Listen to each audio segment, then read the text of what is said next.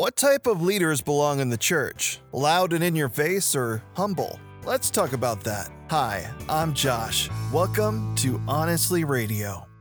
When the disciples of Christ asked to be recognized with great honor, Jesus rejected the idea of overbearing Christian leadership that flaunted its authority. Mark chapter 10, 43 and 45.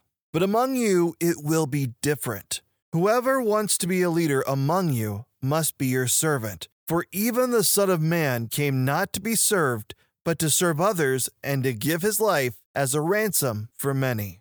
If we want to lead like Jesus, we must be willing to humble ourselves, letting go of our titles and our ideas of self importance. Godly leaders model servant leadership. So serve like Christ if you want to lead like him. I pray you embrace God's Word.